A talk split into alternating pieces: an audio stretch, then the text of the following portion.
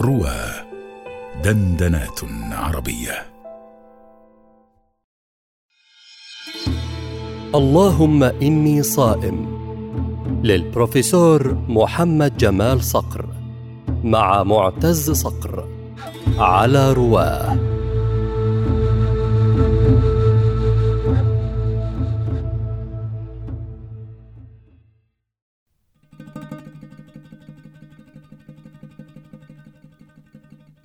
عجبا لأمر المثقفين العرب وكل أمرهم عجب.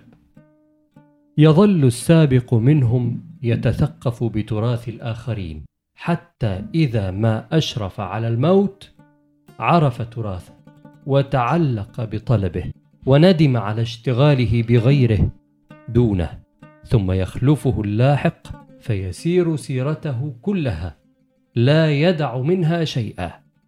هكذا يفعلون واحدا واحدا وهكذا يضيعون واحدا واحدا.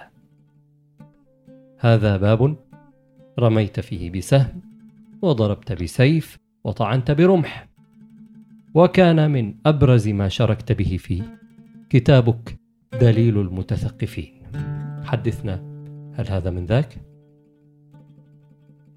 آه لم يتعود الناس سماع كلمة متثقف.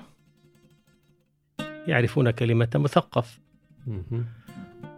وفي العربية ما يفيدنا في التمييز الدقيق بين المرادين.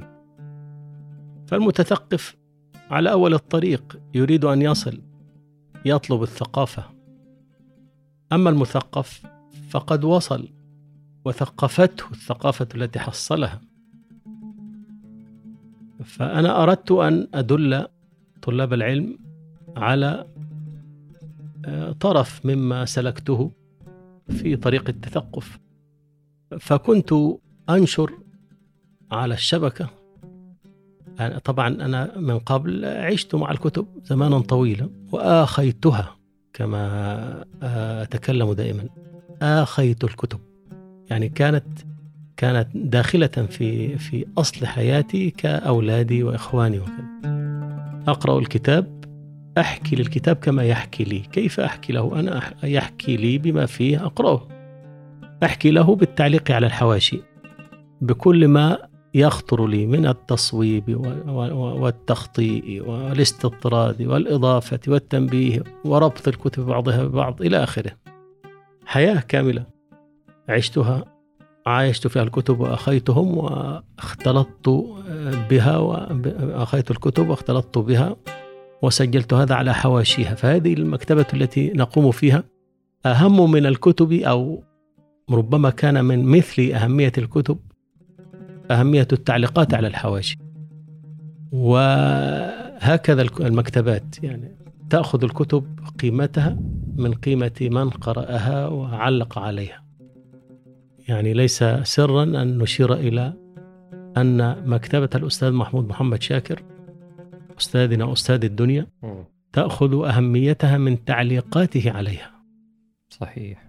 حتى إن بين أيدي المعتنين بها الآن مشروعا لإخراج هذه التعليقات فقط التعليقات.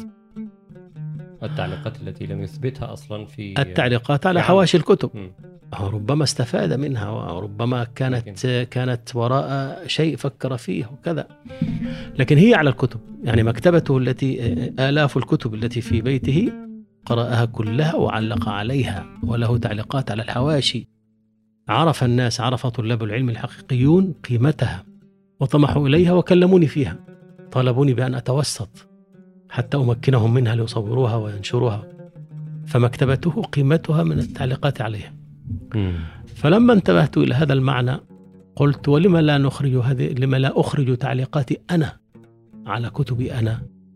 فعشت سنتين مضطرا إلى أن أكون بجوار أولادي في مجلس علم يخصهم.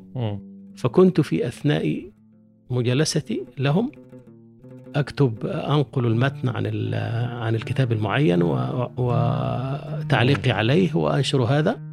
حتى اكتملت الحلقات قرابة تسعين اكتملت يعني آه، لي تسعون حلقة أو بضع وثمانون. فأشار علي نشرتها في هذا أش... كنت. أنشرها أنشر المتن والتعليق عليه على الإنترنت طبعا. اخترت كتبا معينة لأنقل عنها آه، المتن والتعليق. اخترت كتبا رأيت أنها مهمة تؤسس طلاب العلم من قديم إلى حديث هي غير منحصرة في القديم لا هي فيها من القديم ومن الوسيط ومن الحديث فيها من القديم مثلا البيان والتبيين للجاحظ. فيها من الوسيط ال- ال- الغيث المسجم للصفدي فيها من الحديث آه، المعلقة العربية لنجيب ال- البهبتي رحمه الله. فكنت أقتطع المتن الذي علقت عليه وأسلك في نشره مسلكا معينا فاقترح علي بعض بعض قرائها أن أخرج هذا في كتاب فتفضل علي الدكتور أشرف عبد المقصود صاحب مكتبة الإمام البخاري آه، فبنشرها تفضل علي وأنا أذكره وأشكره لأنه آه، أعانني وكان نزيها كريما. فاضلا وهو من أهل العلم. وهذه علامة أنه من أهل العلم أنه آه، ساعدني على تطوير الكتاب إلى أن يظهر في أحسن صورة. فخطر لي أن أسميه آه، أو طالبني بتسميته. هكذا كان يطالبني دائما بتسمية النقول وتسمية حتى طالبني بتسمية الكتاب. لم يكن بهذا الاسم. فرأيت أنه دليل يدل طلاب العلم آه، في مسلكهم إلى تحصيله فسميته دليل المتثقفين لا المثقفين لأنهم طلاب على الطريق. ف في كان- كان- آه، متون نعم. نعم أو نعم. هذا كان وصفه فكان آه. عنوانا لا كان هكذا ينشر تعليقات على متون الكتب العربية. فطبعا آه، سلسلة بهذا تحتاج إلى عنوان أصيل فكان هذا العنوان. آه، هذا هذا الكتاب آه، يشرح الفكرة التي أشرت إليها. مم. كأنني أقول لطلاب العلم آه، تعلموا العلم على الحقيقة ولا تشتغلوا بالظواهر التي تبهر النظر كل عصر. آه، وتعلموا ممن سبقكم واحذروا مثل مآلات من سبقكم ممن استهلكوا أنفسهم في أمور ثم اكتشفوا بعد فوات الأوان ما كان ينبغي لهم, لهم أن يفعلوه فتداركوا ولا تساعة مندم لا فهذه العجبية تشير إلى أنه ينبغي أن نستفيد من خبرات السابقين. وألا نعيد تجاربهم بما فيها من آه، أخطاء و- وضلالات عن عن سواء السبيل.